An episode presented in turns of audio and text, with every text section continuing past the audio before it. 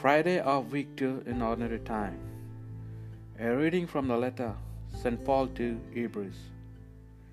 We have seen that Christ has been given a ministry of a far higher order, and to the same degree it has better covenant of which he is the mediator, founded on better promises.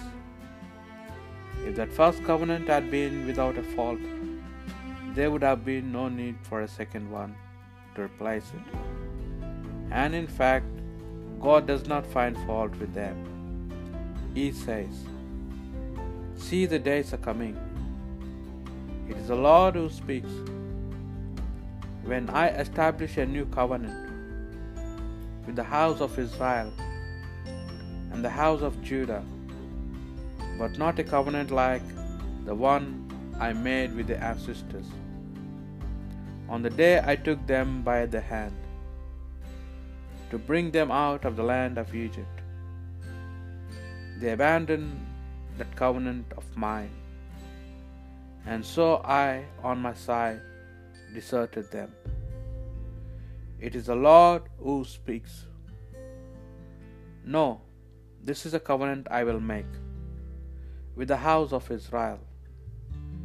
When those days arrive, it is the Lord who speaks. I will put my law into their minds, and I write them on their hearts. Then I will be their God, and they shall be my people. There will be no further need for neighbor to try to teach neighbor, or brother to say to brother, Learn to know the Lord. No, they will all, will all know me, the least no less than the greatest, since I will forgive their iniquities and never call their sins to mind. By speaking of a new covenant, he implies that the first one is already old.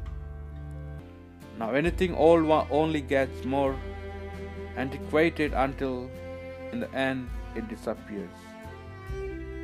This is the word of the Lord. Responsorial Psalm Mercy and faithful I have met. Let us see, O Lord, your mercy, and give us your saving help. His help is near for those who fear him, and his glory will dwell in our land. Mercy and faithfulness have met. Mercy and faithfulness have met. Justice and peace have embraced. Faithfulness shall spring from the earth, and justice look down from heaven. Mercy and faithfulness have met. The Lord will make us prosper, and our earth shall yield its fruit. Justice shall march before him, and peace shall follow his steps. Mercy and faithfulness have met. The Holy Gospel according to Mark. Jesus went up into the hills and summoned those he wanted. So they came to him and appointed twelve. They were to be his companions and to be sent out to preach with power to cast out devils. And so he appointed the twelve Simon, to whom he gave the name Peter, James, the son of Zebedee, and John, the brother of James, to whom he gave the name Boanerges, or sons of thunder.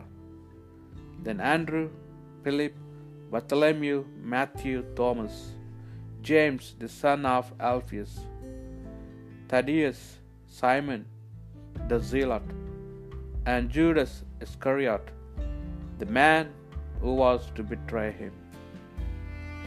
The Gospel of the Lord.